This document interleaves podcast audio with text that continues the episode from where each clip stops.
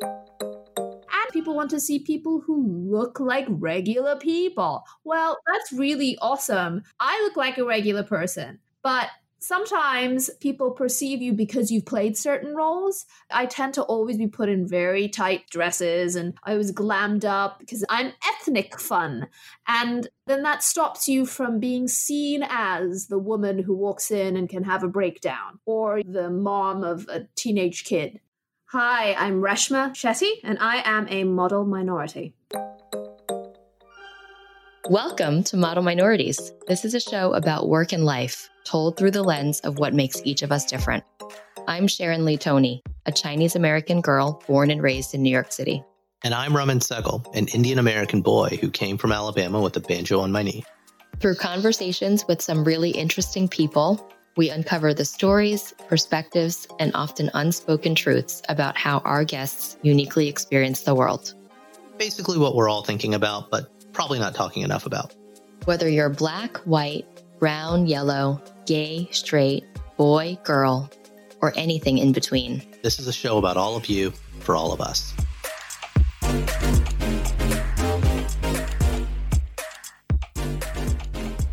On today's show, we are talking to actor Reshma Shetty. You might have actually seen Reshma on TV. She's been on USA's Royal Pains. She's been on NBC's The Blind Spot. And probably coolest is she's the voice of Angella on She-Ra on Netflix. But she has had a lot of other appearances. She's a very accomplished actress based in New York and someone I just kind of hung out with years and years ago and run into on the streets of New York every once in a while. I don't know, Sharon, what'd you think? I thought she was fantastic. I thought that she was totally hilarious, first of all, but very. How many point? How many points does the British accent add to a funniness? lot? I was thinking yeah. that as she was talking, I was just admiring her accent. She has the perfect television British accent. Us Americans have like such a weak spot for accents. Oh my god, we do. We just automatically like. I, I do. I hear a British accent and I just think everything she's saying is true and right and very smart. Very smart. I was. We were interviewing uh, one of my first startups. This South African guy, and he's legit smart. But yeah. I came out of the interview and the co-founder asked what I thought of him, and they were like, "Hang on, you're fanboying on the accent. Discount it a little bit." well, did you know? I mean, you probably knew this, but my my husband's an actor, and when he was, you know, part of his training was different accents, and there are so many. There's a wide range of British accents. There's like Cockney accent and like yeah. you know Royal British, and so even the the type of accent says a lot about what kind of British person you are. So, if you, I assume you know about this. So, what kind of British person was Reshma based on her? I accent? think she was pretty like highbrow. I mean, I don't have a trained ear, but she didn't sound like a like a Cockney, you know, street like downtown kind of British person. She sounded like a very upscale, you know, manicured lawn country club British lady. That's hilarious. You know, here's what I'd say: when you get her going on something, she becomes one of the most real people out there. And it was just so interesting to hear. I mean, she was a singer first before she was an actress, and the reason why was it sounded like my correlation is Bollywood. Like mm-hmm. growing up in England with videotapes of I can't not even pronounce the name of that Bollywood movie. We'll put it in the show notes. Yeah, but like yeah, that was her inspiration to go from wanting to be a doctor, mom and dad wanting her to be a doctor, her wanting to be a doctor, to now I'm going to give the singing thing a go. Yeah, and, and like and the moments that she realized that that was her passion, but also that that was her gift. You know, she talks about how she was trying to pursue this doctor path, like so many of us. I mean, it's so funny to have these conversations because I think we're all identical in this way. So, trying really hard with her biology classes and studying for exams, and then realizing that she had this other thing she was doing for fun just because she enjoyed it. And she was doing a really amazing job with that. And it was just very easy for her. So, being able to make those connections and to also kind of like find out that that was really her true calling yeah, and then we even shifted gears into like her day job now, like acting. But mm-hmm. something I wanted to dig in on was casting and stereotypes for brown people, right? Or Indians yep. or South Asians, East Asians, whatever. And oh my God, she came up with the new podcast name, Open Ethnicity. I Open never ethnicity. heard that. That is so cool. it's true. I, I just I really enjoyed hearing about it from her perspective of someone who's who's successful at it who is you know she's already made it as an actress. She's she's got her a television show. She's got her netflix series. She's got a bunch of things that i think most actors and actresses would completely kill for. And yet still having to try to figure out how she can fit into this casting description or why she's being passed over for roles just because of her ethnicity. It was really eye opening and illuminating to hear that coming from her. Yeah, so put your seatbelt on, get ready for a chat with our friend Reshma. Reshma, welcome to the podcast. Welcome to the show. Thank you for having me. So, I mean, people know you. They know who you are. They've seen you on TV. Do they? Do they know me? I think they do. I think they, they do. They, they, have, they have an idea about you. They have the persona. Yes. yeah. So let's let's go deeper than the, the facade. The facade.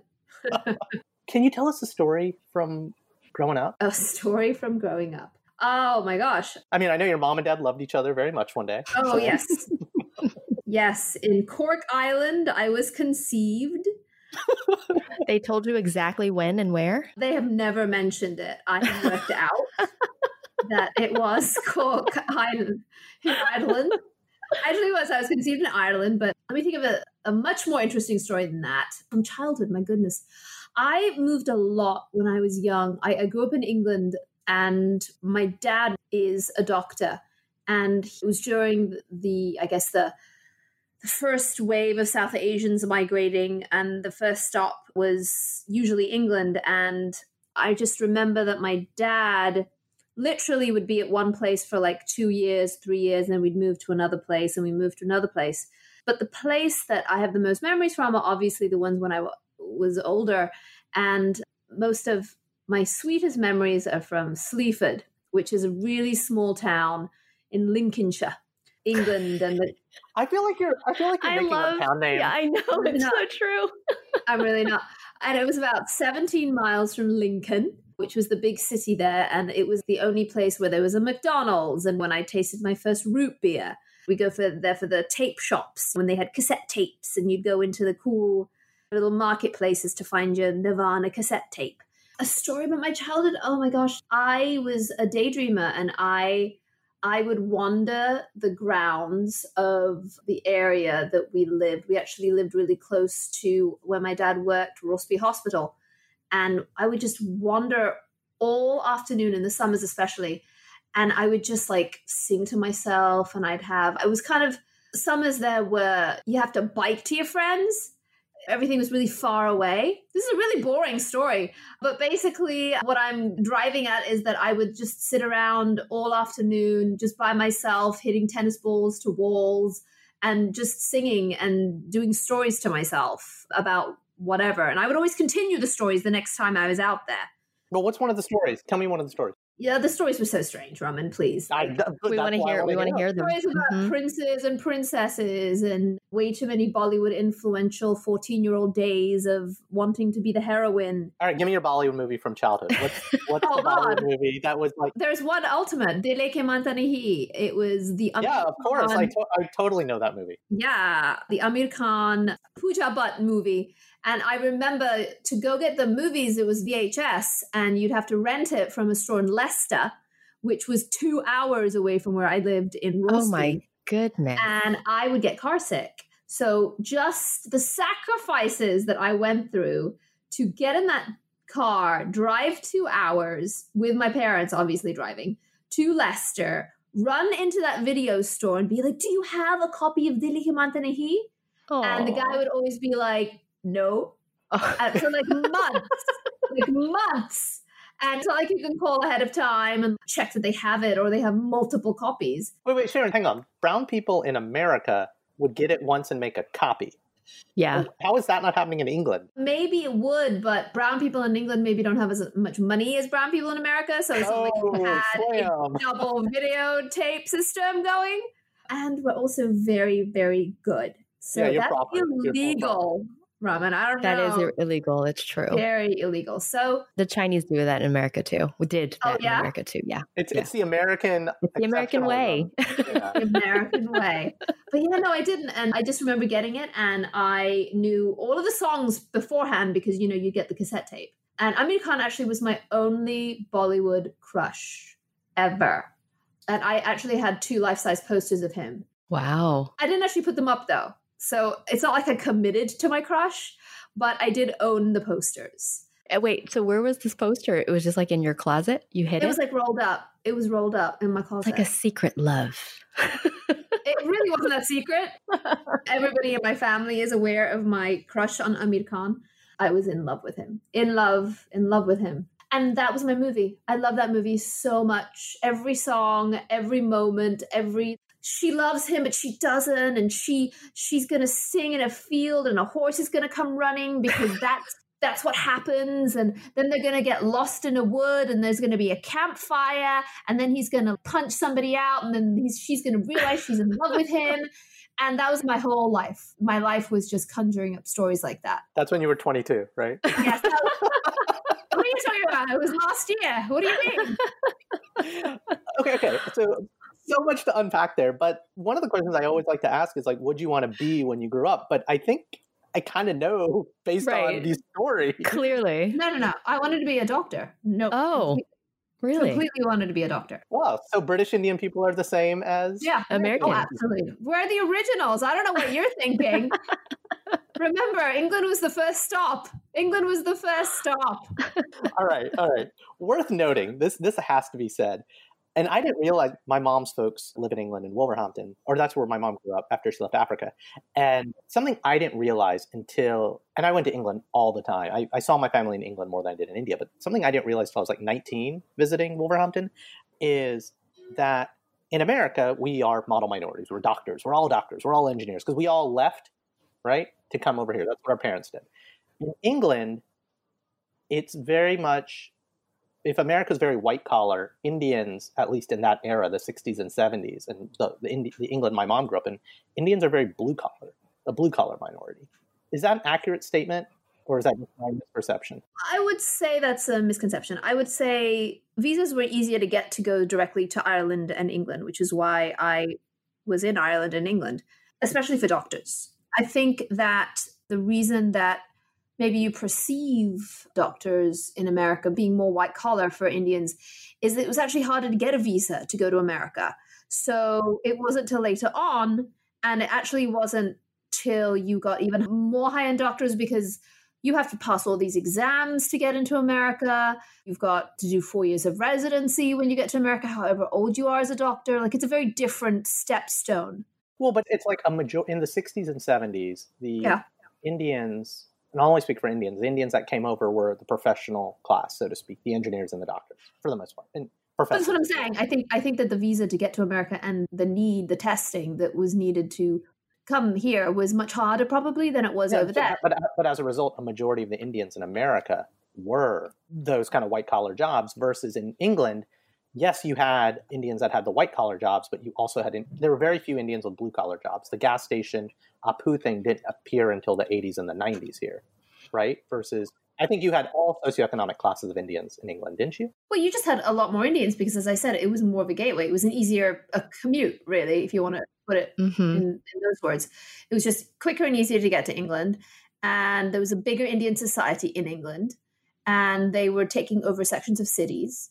And that's also why being Indian, South Asian, and I would probably say East Asian, but I can't really speak for that from personal knowledge, as I'm not East Asian. Sharon, I'll represent that side for you. Don't worry. that's your territory, so I will not step on that. But I literally know, even looking at the population of Indians there now, you have literally Leicester and Birmingham that that's just got huge Indian communities in comparison to America, which is a bigger country. And yes, fine, everybody's much more spread out, but there isn't an identity of being South Asian like there is in, in England. Like, look at the British television shows. British television shows are filled with South Asians. Even though they talk about that they have the same diversity problem that we have here, they, in comparison, South Asians are part of the identity. Going and getting a curry with chips is part of the life. Yeah. Yeah. Here, Yeah. being South Asian is not a part of the fabric yet. It's more exotic. It's more exotic. Right. And much more exotic, much more just Bollywood based.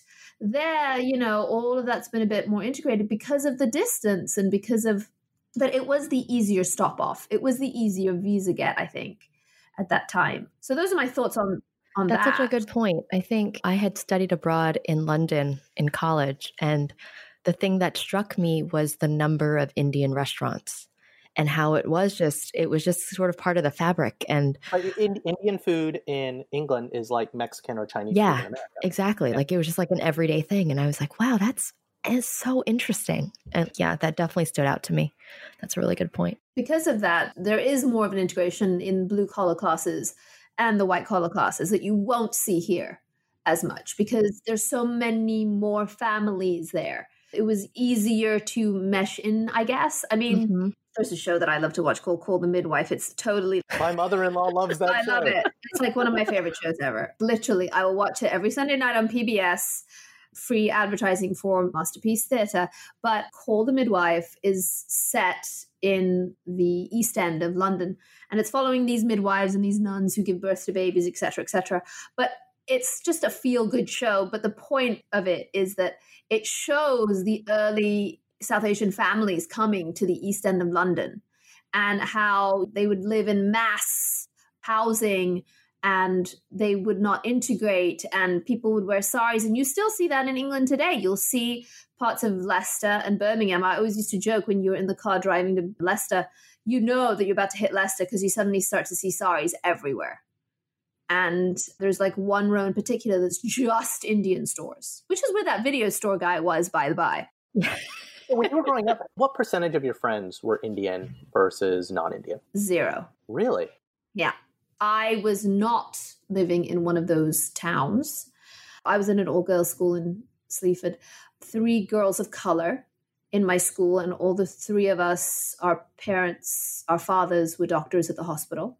I didn't even know any black people. I just knew white people. I thought I was white for ages until Oh my god, me too. Yeah. told me I did I too. was, uh, yeah, I did yeah. too. I think that's a very specific story too, for a certain, I guess, I don't want to say type of South Asian East Asian, but there are lots of us who didn't grow up very South Asian East Asian, and it shows because we resented at some period of our lives. And I don't want to talk for everybody, but I'm pretty sure everybody went through this. a resentment for being South Asian. If now all the stories are just pouring in, aren't they, in my head? I remember going to my friend's house when I was about 13, 12, 13, 14, and her mother made spaghetti and meatballs. And I just, I love food and I loved food then, and I didn't understand what a gym was. So it was just a catastrophe waiting to happen. but I loved spaghetti so much. And nobody else wanted seconds. And her mom goes, Reshma, do you want seconds? And I just remember looking at my friend, her name was Andrea, and I just went, only if Andrea has some. And I just stared at her because I was like, have some. yes you Have have to say yes Andrea. I say yes because I would never have spaghetti and meatballs.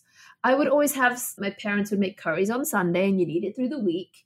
And on Thursday, when Top of the Pops is on at 7 p.m., I might get some French fries and or some fish fingers or some spaghettios from a can mixed in with the curry stuff on the side.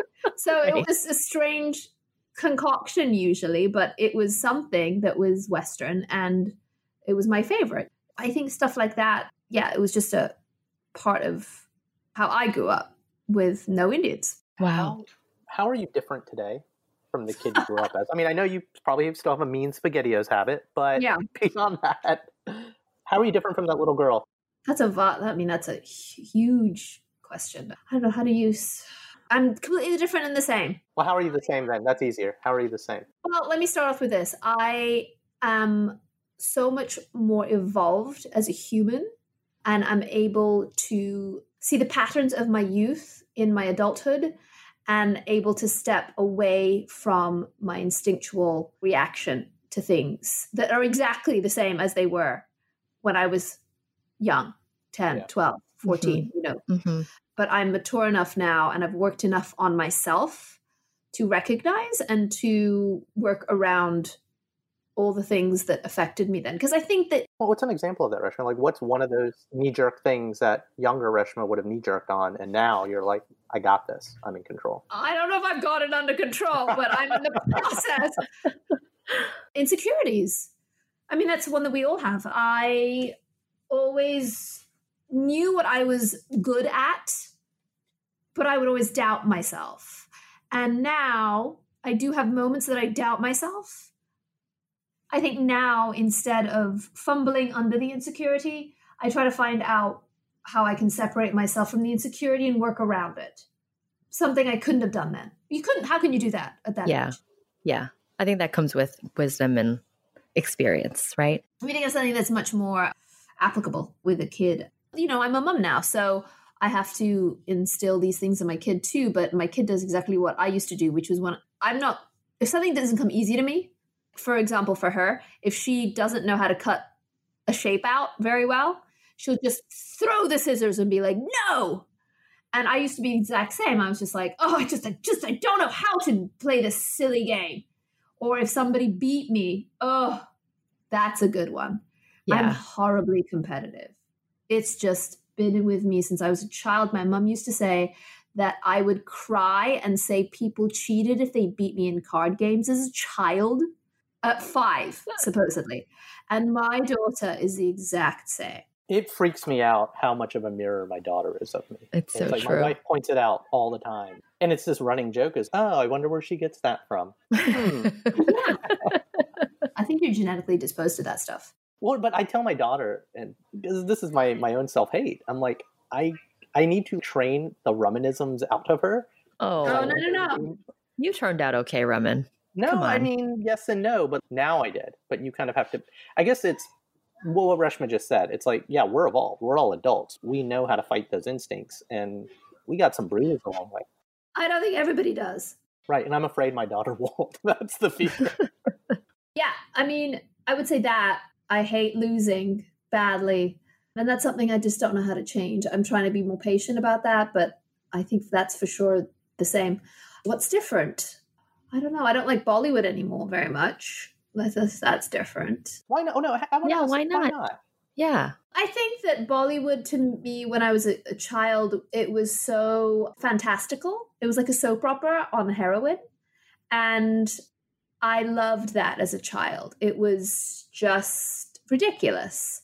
Not saying all movies at all. Let's not put all of Bollywood into that category at all. But now it's not as enjoyable to me. And I'm talking about the real kitschy ones that are just so fantastically just, you're just like, what? I'm going to alienate the entire nation of India. They're all kitschy. I've always had a hate-hate relationship. I wouldn't say that they're all kitschy. I think that there are some that are really there are all sorts now. There's indie ones. That, I mean, the great TV shows that are coming out of there as well. But I'm just saying for the mainstream Bollywood shows, I can watch them, but it's harder for me a bit. Also because I'm an actor, so I see different things. You know, it's a very different style. Explain that. Explain You're that. How- what is the difference? You're now? probably Like, what is the trained in a trained way.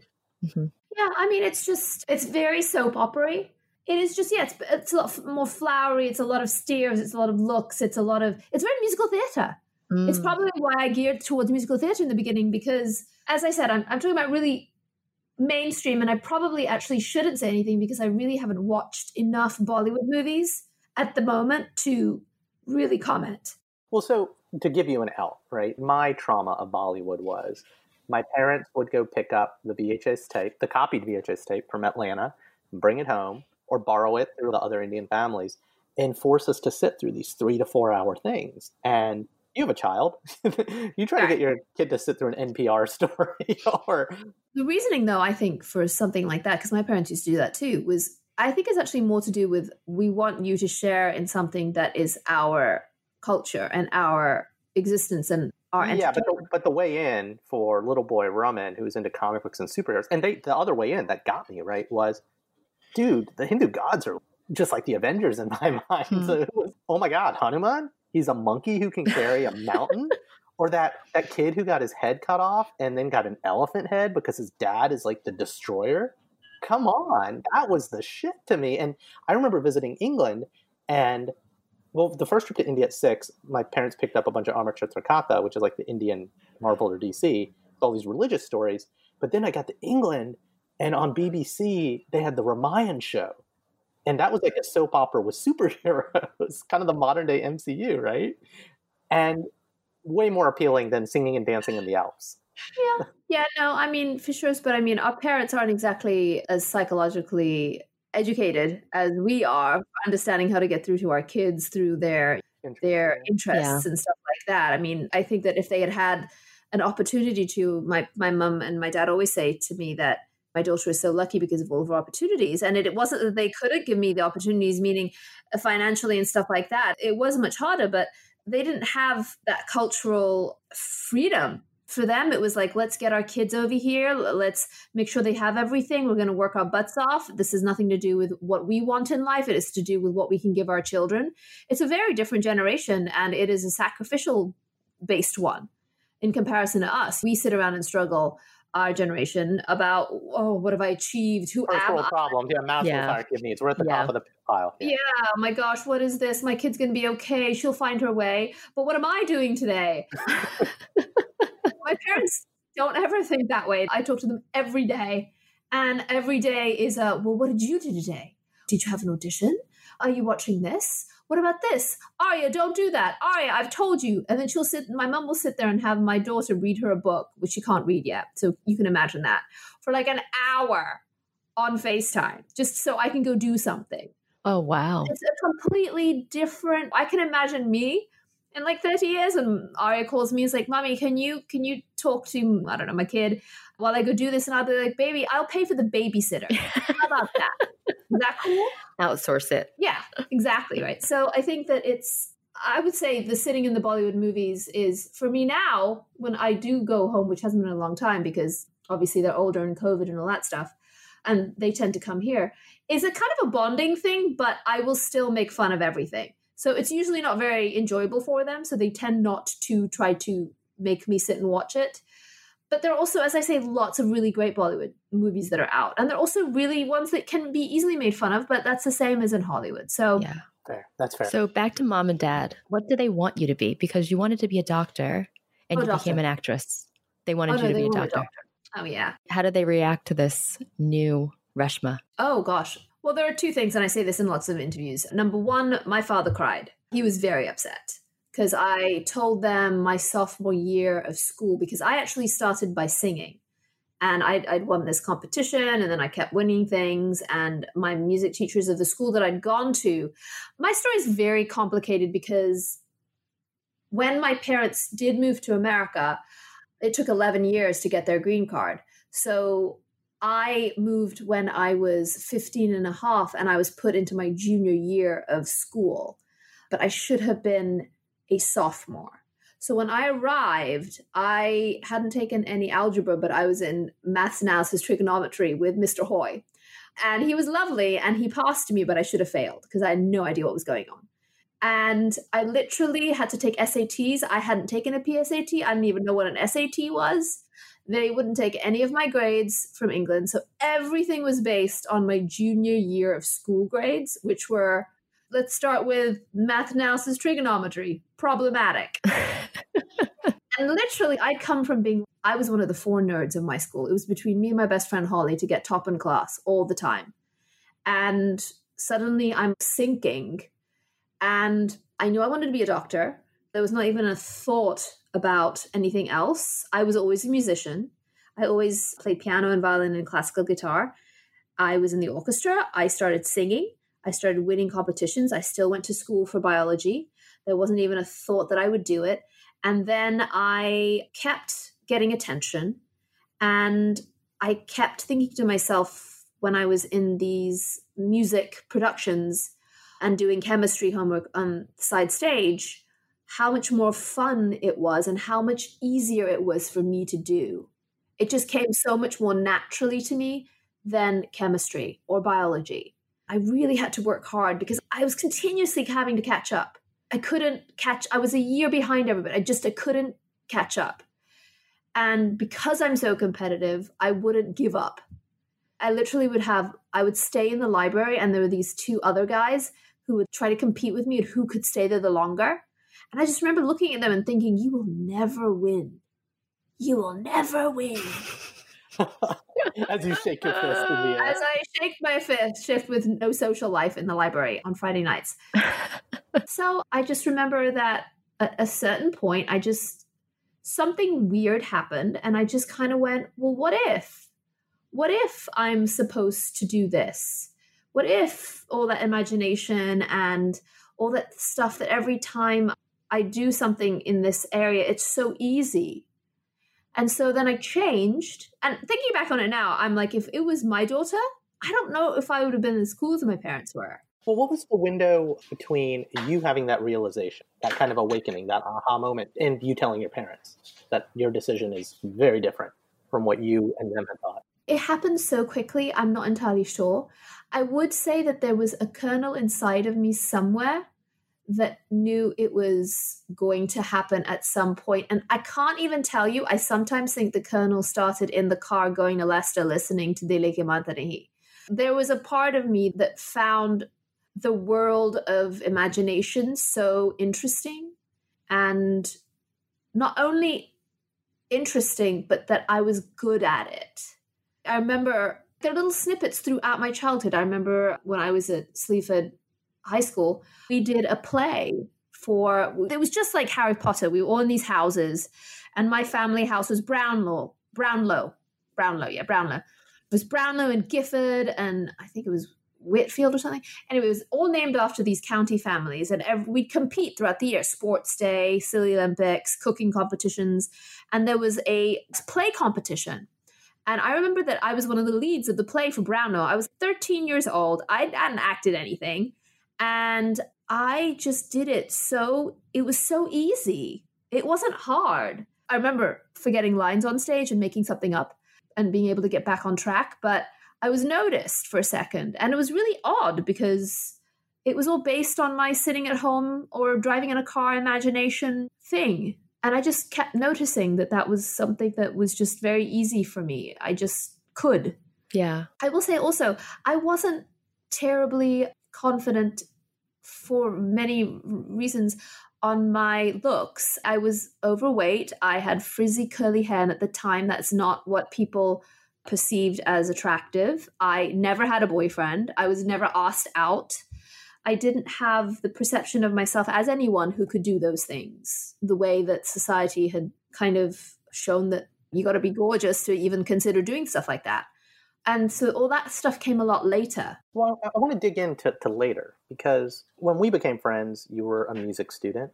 I was. And then we went off and had lives, and all of a sudden, you're on TV. And we've caught up once or twice when we've run into each other in the city, but it's when we were talking before the podcast, we talked about the roles of South Asians in popular media in the West, right? And I feel like in the last 10 years, I've seen a token Indian person on pretty much every show. The Good Wife had the investigator, Parks and Rec, The Office. So there's always an Indian person. And they're not always playing the token brown person role, thank God. Sometimes they have a Southern accent, like Tom Haverford.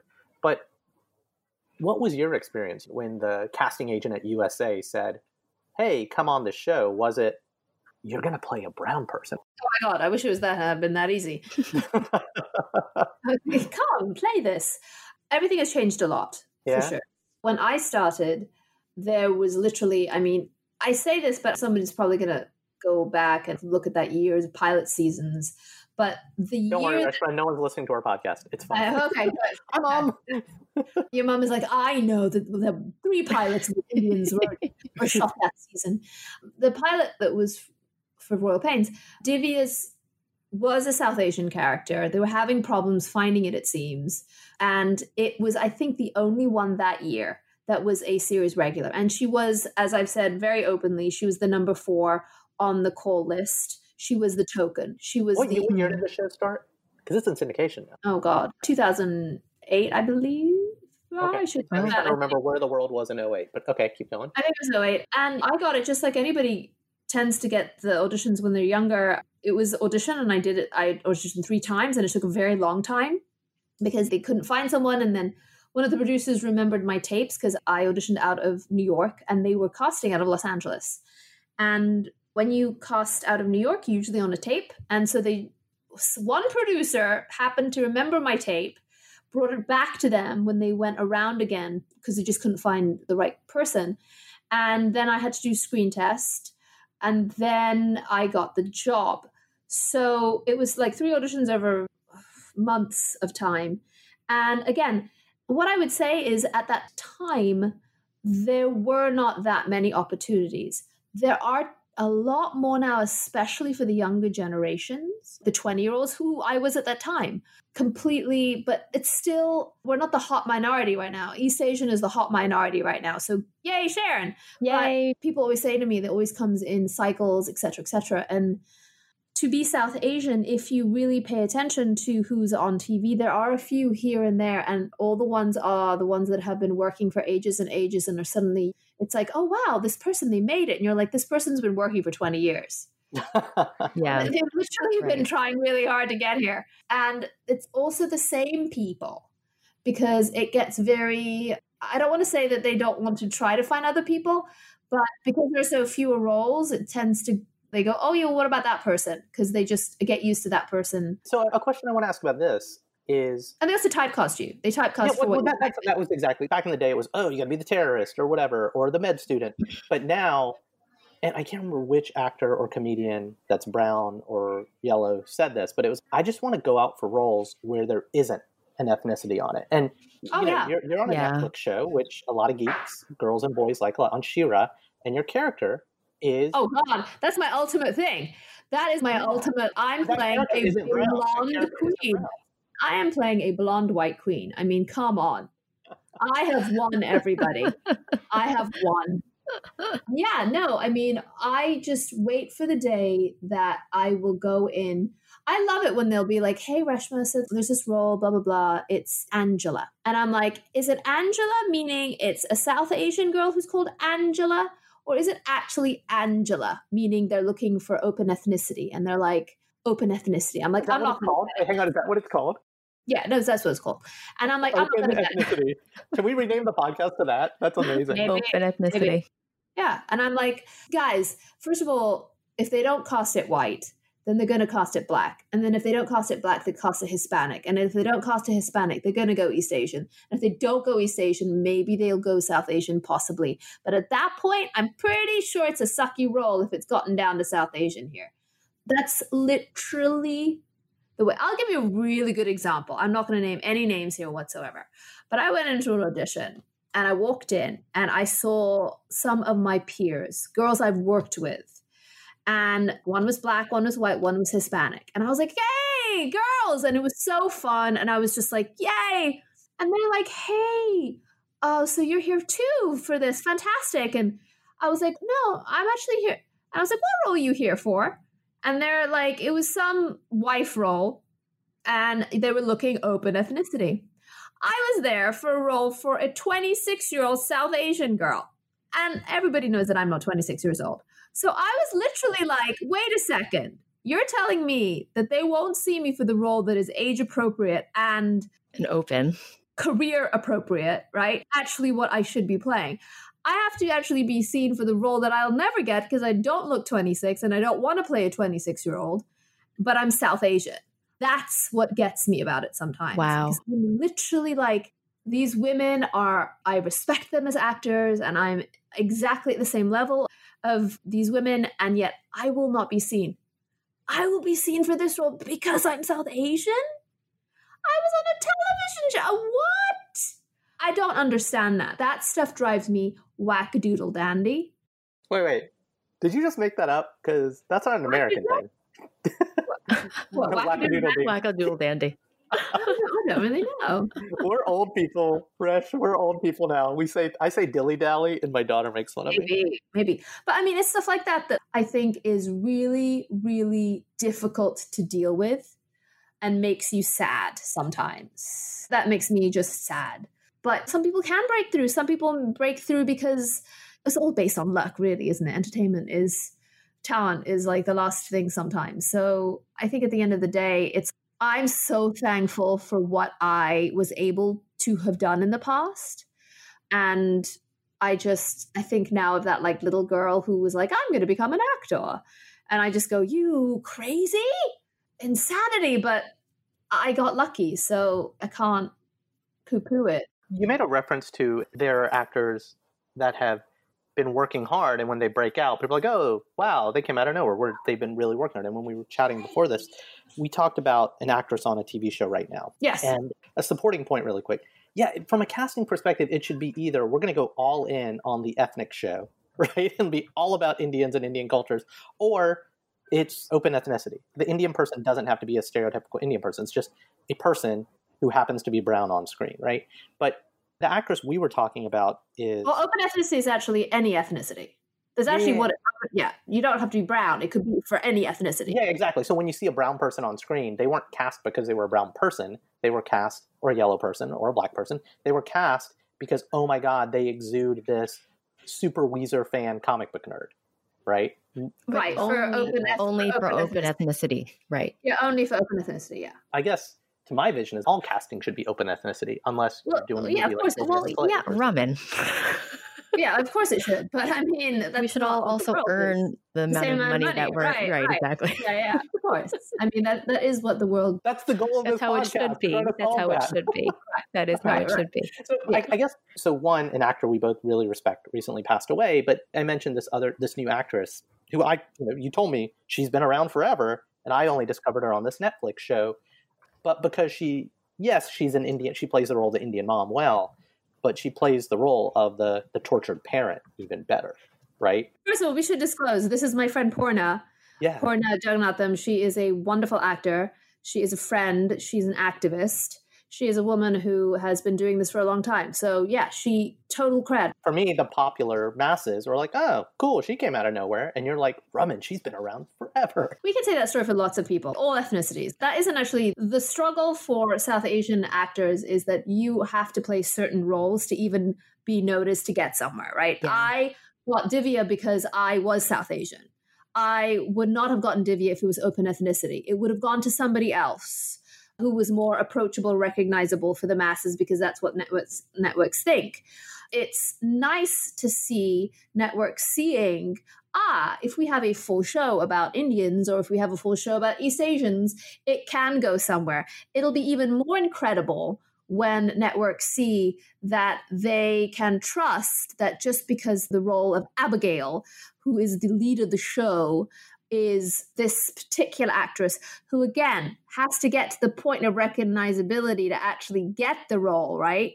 But to get to that point, you have to get jobs. And if you don't have roles, you can't get the jobs. So it's like this nasty cycle, right? You can't actually get into the forefront unless you actually have multiple opportunities. And to get the multiple opportunities thus far has been to play the stereotypical roles. It is changing. It is important to say that it is changing. It is slow, but it is changing. And there are also other stuff. We can't always put it onto the culture like you all get stereotyped into stuff. And I'm still put into the category sometimes of the uber smart or the uber smart, but also sexy. So because I'm attractive, I can't play certain uber smart roles because my attractiveness takes away from the being smart. That's nothing to do with cultural. Yeah, you know, I, I totally relate to all of that. Oh my god, yeah. That's like Yeah. social stuff. And nowadays, people want to see people who look like regular people. Well, that's really awesome. I look like a regular person, but sometimes people perceive you because you've played certain roles of not looking like I tend to always be put in very tight dresses and I was glammed up and because it's I'm ethnic fun and then that stops you from being seen as the woman who walks in and can have a breakdown or the mom of a teenage kid. But that has nothing to do with culture. That just has to do with the ever evolutionary non evolution of humans. you know, it's Yeah. It's like societal expectations, right?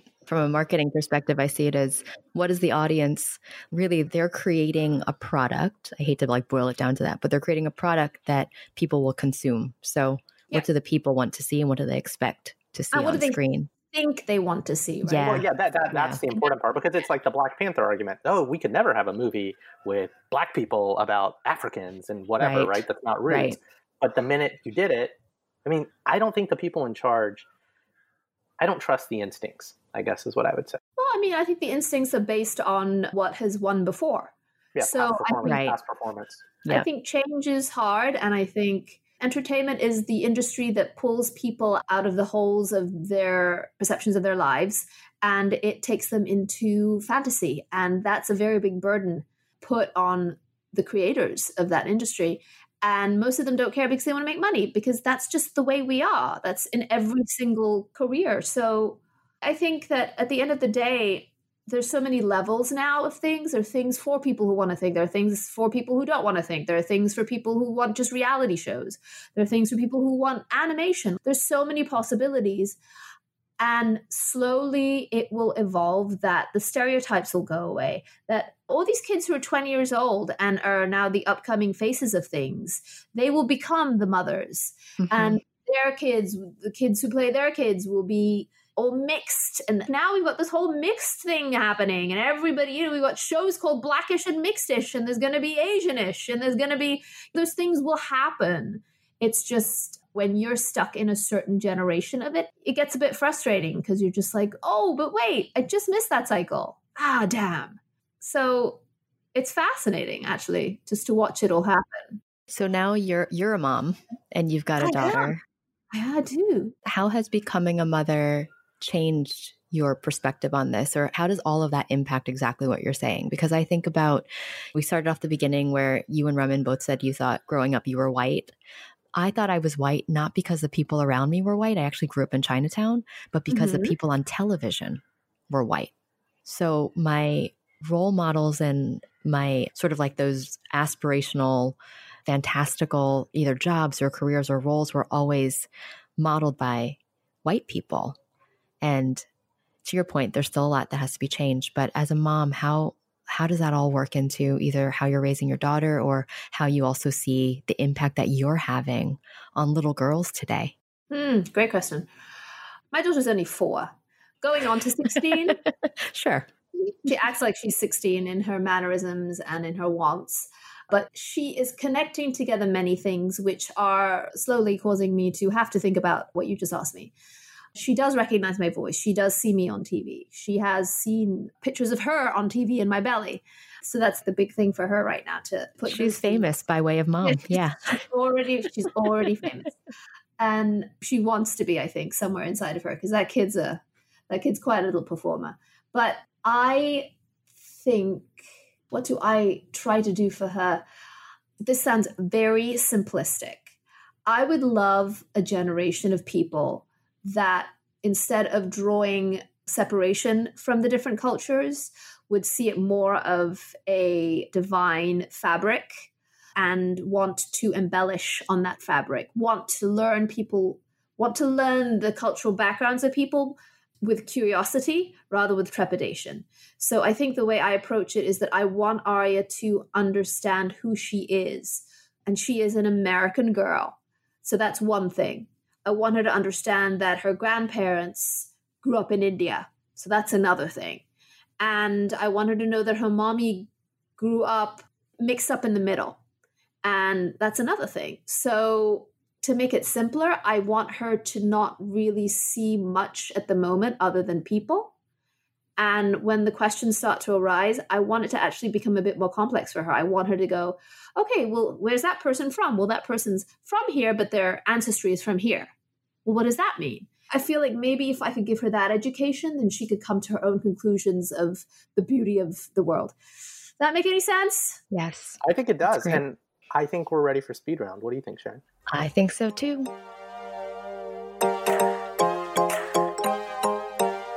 Everyone's like, that was too much. That was just no. too much. I, That was I a think really I think if I. I such a good answer that I think I would just this is the part of the show where we dumb it down completely. Oh, God. so are you ready for speed round, Reshma? Let's do it. all right here's the first question what's one thing about you no one expects I love superheroes just like Raman. I have to interrogate that because you gotta you gotta back that up. Give me your top two or three. I'll back that up. Not like you like them.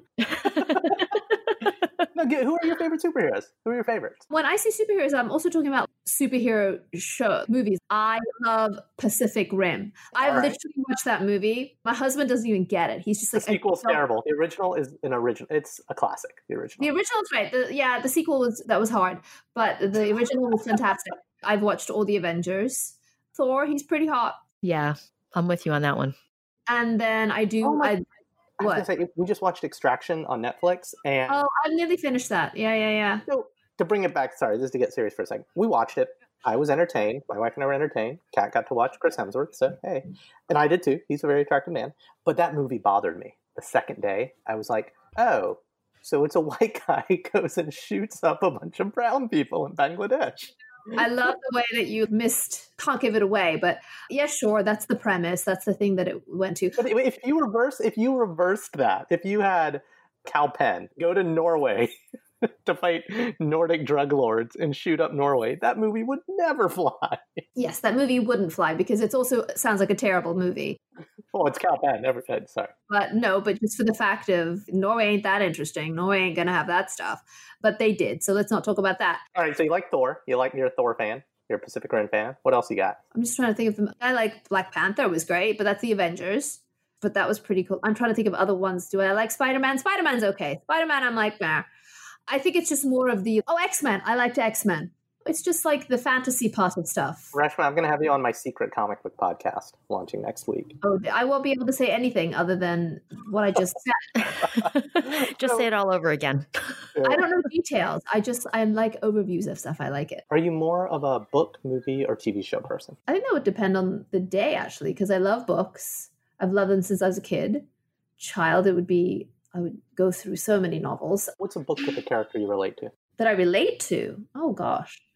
Well, it's not too much on the nose, but for namesake, namesake, the character is obviously a boy, but I felt a lot personally about that book. Yeah, I think I told you the book. I was like, oh my god, that's my life. And then I saw the movie. Full disclosure, I really don't like Kal Penn. I don't know why, but I don't. But him playing the main character bugged me. So I saw the whole movie from the dad's perspective. And I walked out of that movie and I apologized to my dad. I I think I think that's a, Wow. a really hard. I think it's a really hard book to put into a movie anyway. But the book is beautiful, so I really that always goes on my mind. And I'm trying to think of other characters.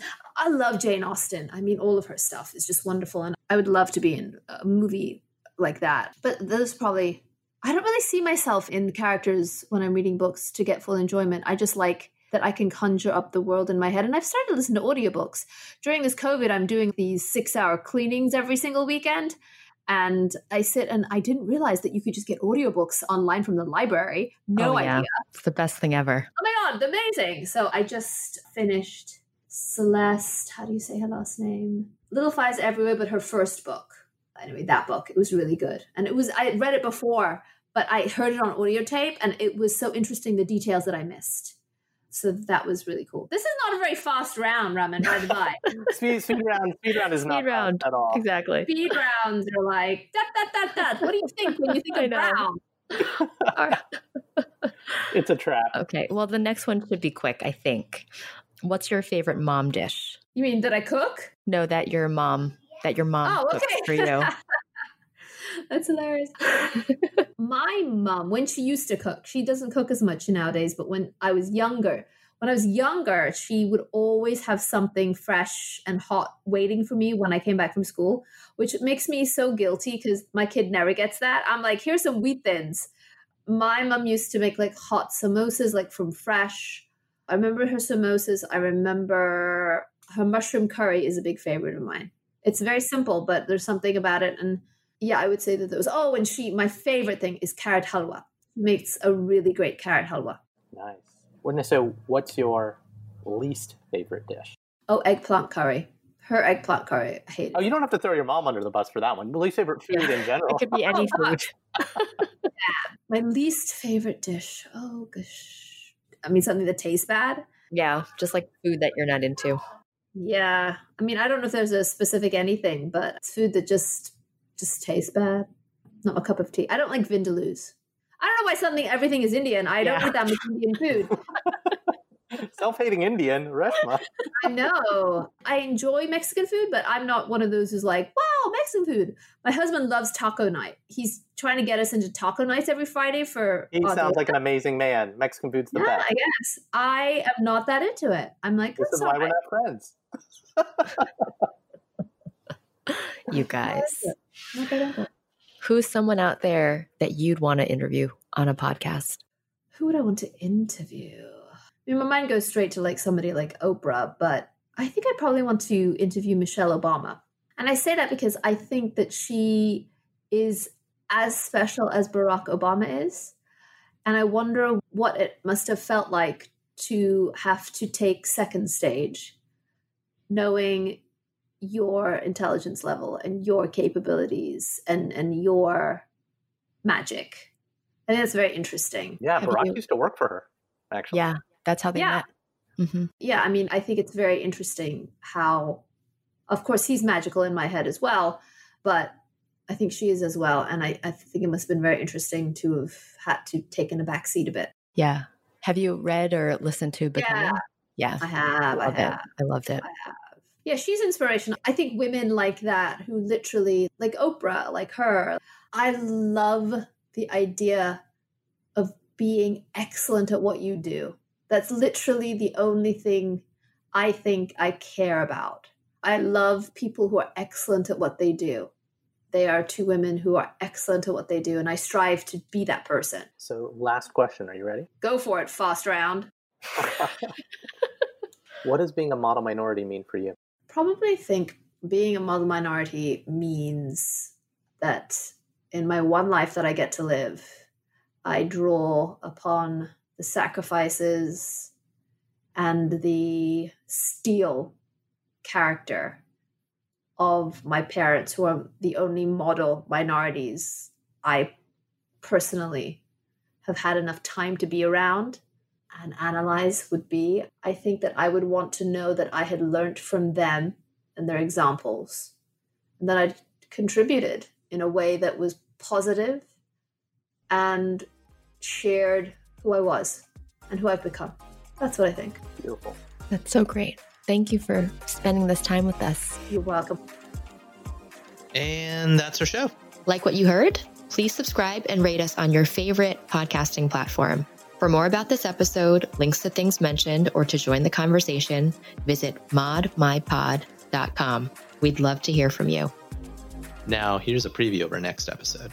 So we're watching Roots in our history class, and we get to the, the point where Kunta is getting hung on the tree. They're telling him that his name is Toby because he's identifying with his African name. And they're saying, Yo, your name is Toby. He's saying, No, my name is Kunta. They keep whipping him. They keep whipping him. My classmates thought it was a great idea to call me Toby. like oh, that was what they took from that. Huh. And so having those moments for me, that was I just can't try to fit in here anymore. I just have to do my own thing. That's it for now. I've been Raman Segel. And I'm still Sharon Lee Tony. Remember, we're all model minorities out there. We'll talk to you soon.